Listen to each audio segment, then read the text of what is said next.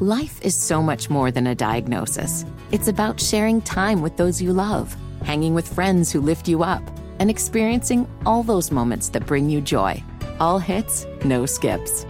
Learn more about Kisqali Ribociclib 200 milligrams at kisqali.com and talk to your doctor to see if Kisqali is right for you. So long live singing to the oldies, jamming out to something new, and everything in between.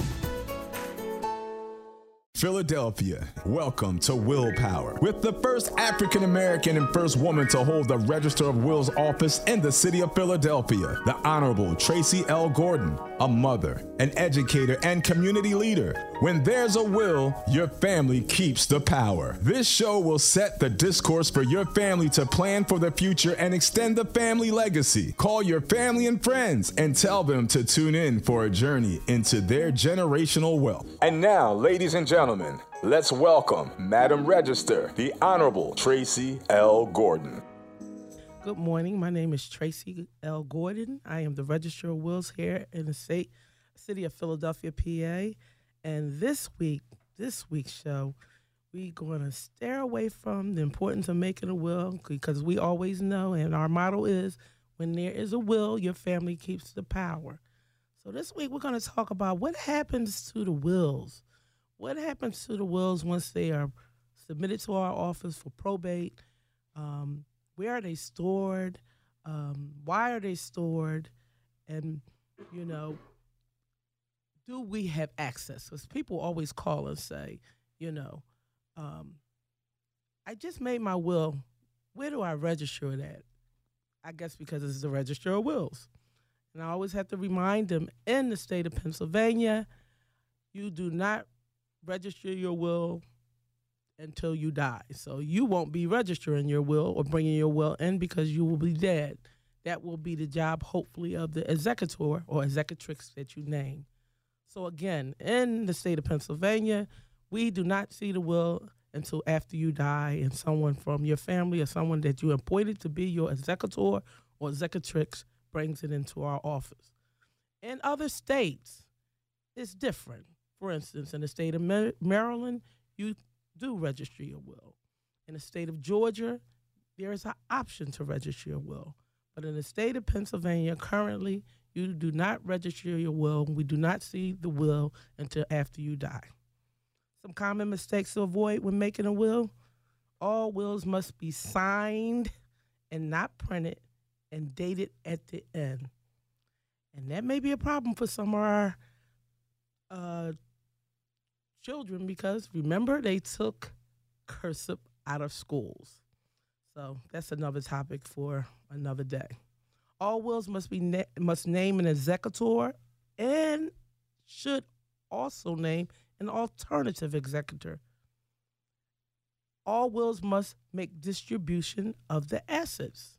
So when you make the will, you have to make sure you name the assets that you are going to distribute it and name who is going to get those assets. You can't just say, all my children. You should name the children and name which assets they get. All wills should be witnessed and signed by two witnesses. It's not mandatory in the state of Pennsylvania, but is a best practice. And if possible, signed in the presence of a notary public, along with a self-proven affidavit signed again by the testator and two witnesses. And we always say that you should. And you might want to ask your notary, their license haven't expired. License, right. Yes. And all wills, if more than one page, must be on the same type of paper throughout and have the same size, font, and type. So I just wanted to give you those tidbits about things and common mistakes people make when making wills. That's why we always say, even though we tell you that you can actually write your own will, which is called a holographic will, as long as you have those 8 components in the will. But best practice is to consult with an estate attorney, not the attorney that you call when you have a car accident or slip and fall. Best practice is to consult with somebody that deals with estates. So this week, again, I was telling you that we are going to talk about some historical archives and what we do with the wills and what we do with marriage records. Because, again, for those who don't know, my responsibility also is to issue marriage licenses. So for the past 4 years, you will see Tracy L. Gordon's signature on the bottom of your marriage license. We have to retain and preserve all those wills and marriage records into perpetuity. And I had one of my attorneys, Attorney Ronald Presley, to look up the statute that makes it and requires it to be a law. Do you like to explain that real quick to the audience before we bring on our guests? Certainly. Good morning, Madam Register. It's a pleasure to be with you again this morning. The section you're speaking of is Section 921 of the Pennsylvania Estates and Fiduciary Code, which states all probated wills shall be indexed and recorded by the register and shall remain in her office except for the period required to be in the custody of a higher court. This recording may be accomplished by photographic or other mechanical process. So this is the law whereby we're benefited by having still having the wills of Grace Kelly and Ben Franklin. And William Penn. And John Newton and Stephen Girard and all of Ben Franklin's sons and grandchildren and Betsy Ross and Princess Grace of Monaco.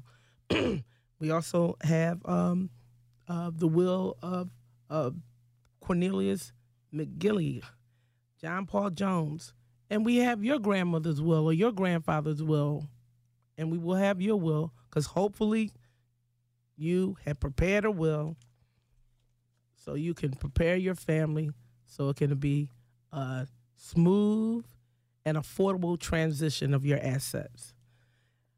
When I first took office 4 years ago, I never knew that one of my responsibilities was to be the custodial and the protector of this important paperwork. And when I tell you, when I seen an enormous amount of wills, and we're talking about wills that date back to the 1600s. We're talking about marriage records that date back to the 1850s, paper. We have some on microfilm, and they are on the 9th floor of City Hall, in the basement of City Hall, and we have a whole separate building down on Spring Garden that holds all these historic wills. What startled me was the conditions of the wills. My staff brought me in some wills that they were keeping in a folder, historic wills that actually were crumbling. And the first thing I thought of, somebody that is educated in risk management, is what if? What if is a fire in City Hall? And then I noticed that a lot of the wills are placed under the fire extinguishers. So if the fire don't get to these paper records, sure enough, the water will. What else startled me was, if, in fact, these paper documents that had not been digitized was destroyed, how in the world would people confirm that assets was passed down to them? And so I started thinking about how we could get a budget, because there was no budget for it, how we could be a budget. So I was thinking of that within my first week or two that I was in office, and then 3 weeks later, the government shut down for the pandemic. Boom. Everybody go home, shut in, because you might die if you catch COVID-19.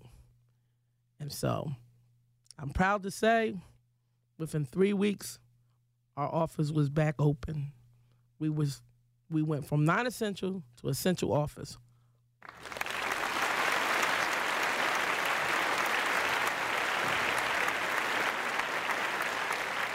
I have a team. It's a team effort. So within that time, there was an insurrection. Remember the riots after the murder of George Floyd? And I had just left a peaceful protest, and as I was leaving, I seen another group of protesters coming towards City Hall. And I was pretty much startled. When I seen on the television that they were throwing barricades through City Hall windows, which was all of our windows. We have the first floor of City Hall. Every last one of our windows was broken. And then I seen the smoke, and that's when I start calling elected officials. I start calling Curtis, I called Daryl. I said, listen, you all better get some protection down City Hall, because it looks like it's on fire. And all I could think of is all those original wills that we had in a vault that was not waterproof, was not fireproof, would be destroyed. Lucky for us, the fire or the Molotov cocktail was thrown inside the brand new Starbucks. Burn it down to a toothpick. Had that Molotov cocktail been thrown another 5 inches to the left, it would have more or less destroyed a lot of our documents. And that's what made me wake up and say we have to do something about digitizing these archives and records so we can protect your generational wealth, protect these records. So I joined the association, the Register of Wills Association, and every year we go to conferences, and conferences we meet vendors, and one such vendor I met was a vendor by the name of Ryan Chapman of Kofa. Today he will be our guest so he can talk about how we are now, the city of Philadelphia is now in the process of preserving your archives, our generational wealth. I'd like to introduce Mr. Chapman. He joined Kofile and been trained in paper conservation and treatment along with latest digitization and indexing standards. Kofile is a pioneer in critical records management designed for local, county, and state governments. And by the way, did you know that October is Archives Month? And Archives Month is intended to raise public awareness about the importance of historic documents and records. This past August, the Kofile team came to our offices to officially begin the preserving and digitization process of our historical records. So I want to introduce Mr. Chapman so we can talk about the process and the importance of digitizing our records. Good morning, Ryan. How are you? Good morning, Register Gordon. I'm doing great. How are you? I'm doing great as well. I just wanted to briefly for you to just tell us something about yourself and what your company does and some of the other cities and states that are using you all to preserve their generational wealth. Absolutely, Register. I've been with Kofile for about 4 years. When you join Kofile, you go through quite an extensive training in paper conservation, the latest digitization standards, indexing standards, and we've worked with large counties, states, LA assessors, San Antonio Library, some very large, prominent counties throughout the Northeast to save the paper records. On top of that, once we do our preservation, we digitize. We go through, we index, which will allow a lot of the history to now be discoverable. People can search these records, much like your wills, in a matter of seconds or minutes. And that really opens up a lot of things like genealogy searches and a way to connect some of the really historical events that happened, some of the prominent names that formed Philadelphia, and just really start off the start of finding out all this information and finding ways to connect it all through your project. And tell the listening audience what you seen when you first came in our office and visited the warehouse. Tell them some of the discoveries and the conditions of these records. Absolutely. When we first came, we, of course, focused on the wills. And we did look at all your records, marriages, administrations. But when we looked at the wills, you see records that date back to the 1600s, before Pennsylvania passed an act to abolish slavery. Uh-huh. And we saw wills that were just almost like potato chips.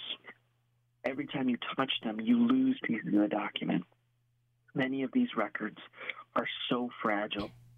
And at some point in the early 1900s, mid-1900s, someone came through and had a lot of laminated. And over time, this has turned out to be harmful to the records. So we've taken even more, like, just extremely fragile records that we found in your archive. Yeah, and you're saying, like, some of these records was taped together. Yes. Let's talk about the marriage records, the books, the binders that my sure. staff use on a daily basis. Tell them about the conditions of those records and those binders. Sure.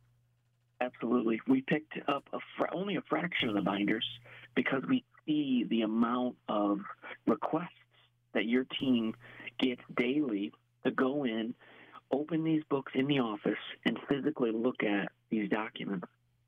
We're going to make that process extremely easy because we're going to do a little preservation on these, and then we record the highest quality scan, and the books are just slowly deteriorating because of their use. The storage is right, the office, the conditions. It's just they are handled so much in your office because your office is so busy. We're going to fully digitize that collection and allow you guys to not touch the books at all.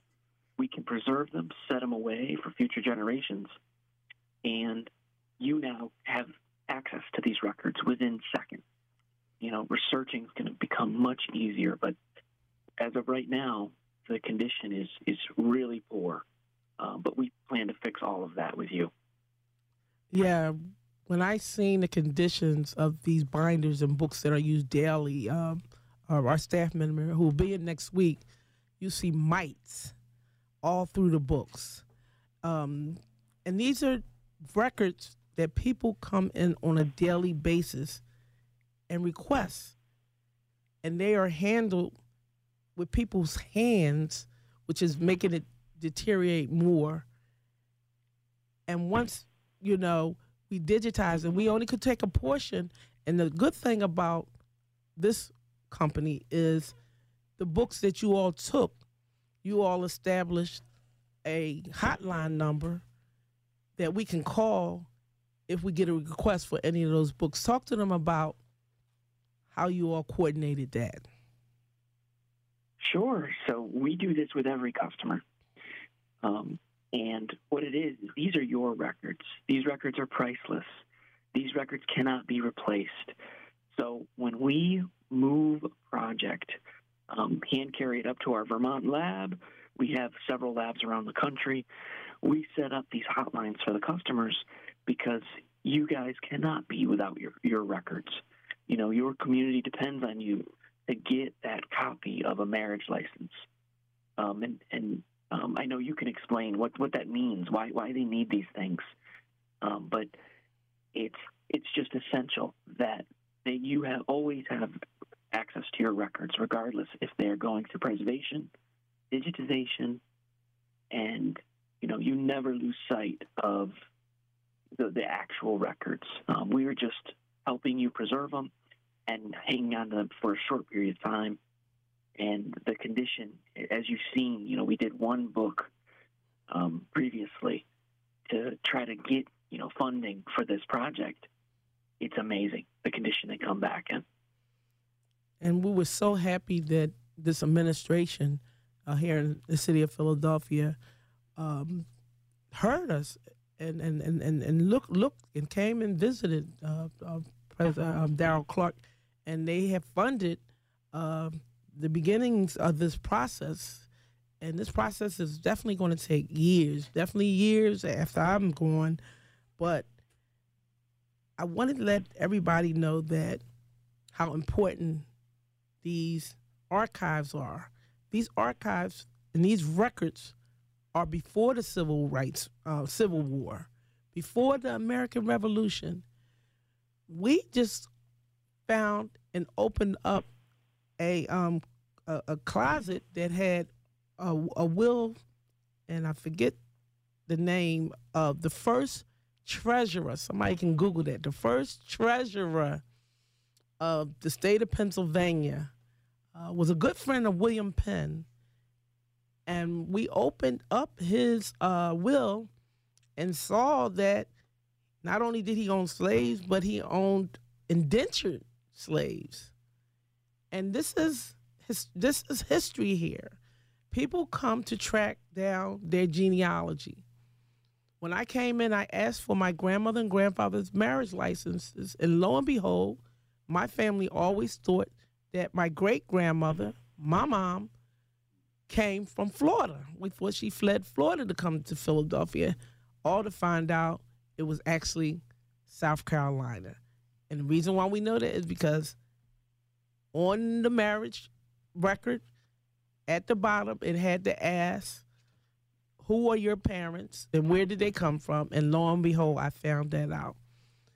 We have records, marriage records available. You can come to City Hall, Room 180, and request those records, and we will make sure you get copies of those records, copies of wills. His name is, the first treasurer is... Yes. Yeah, Rittenhouse Square. Yes. And I wanted to ask you, too, when you visited the warehouse, I remember you, I remember you gasped. Tell them some of the things you've seen down at our warehouse. Absolutely. So, of course, we always drift to the wills because a lot of these records, date to pre-slavery. So you look at a will and you look at the inventory and you see the names of enslaved people, families. 1780 was the year Pennsylvania abolished slavery, but this didn't totally free adults. They were still, considered slaves. However, any children born were not considered slaves at that time, past 1780. So to see that these records, in the shape they're in, untouched since the 1700s, 1600s, and just slowly falling apart, your office really was even hesitant to let us look at them because of the condition they're in. You pick up a piece of paper, a document, and it just falls apart in your hands. So we were, we really stressed the importance with your office, with your team, you register to really focus on getting these taken care of, and you did it. You're the first, our company has ever worked with. We've been around since the 70s to jump on this project in the city of Philadelphia. The first black and first woman Register of Wills, the first big city to actually digitize and preserve historic records. And Mr. Chapman, just so the audience can fully appreciate what you just said, An inventory is a list of property that a decedent has, and to hear you reference the inventories you reviewed that from the 1600s that listed our ancestors as property on that inventory. That's really astounding. Thank you very much for that information. Yeah, inventory, yes. We were listed, right? If the chair is worth this, the table is worth this, the indentured slave is worth this, the slave by the first name is worth this. And like, as horrible as it is to imagine, it happened and it was real. And this is our history, and this is our history that I'm preserving. So we can get access to those records so we will know our full story. Let's talk about the digitization. Why is it important for us now to digitize these records? Yes, Register. So digitization is something every state, county, town, village, borough is going through right now. You know, we don't know how long these records will last. Of course, the ones we're going to preserve for you will last for a very long time, past their expiration date of paper. But digitization is so important because we can now connect all the stories, all the ways someone who was enslaved, that was brought to this country against their will, now we can connect them back to their ancestors. Through digitization, we can find these records. In many cases, this is the only written record of some of these enslaved people existing. You know, I remember looking at one in August as we picked it out and chose it for preservation. It said, a slave boy named Brandon. This is the only written record of him existing.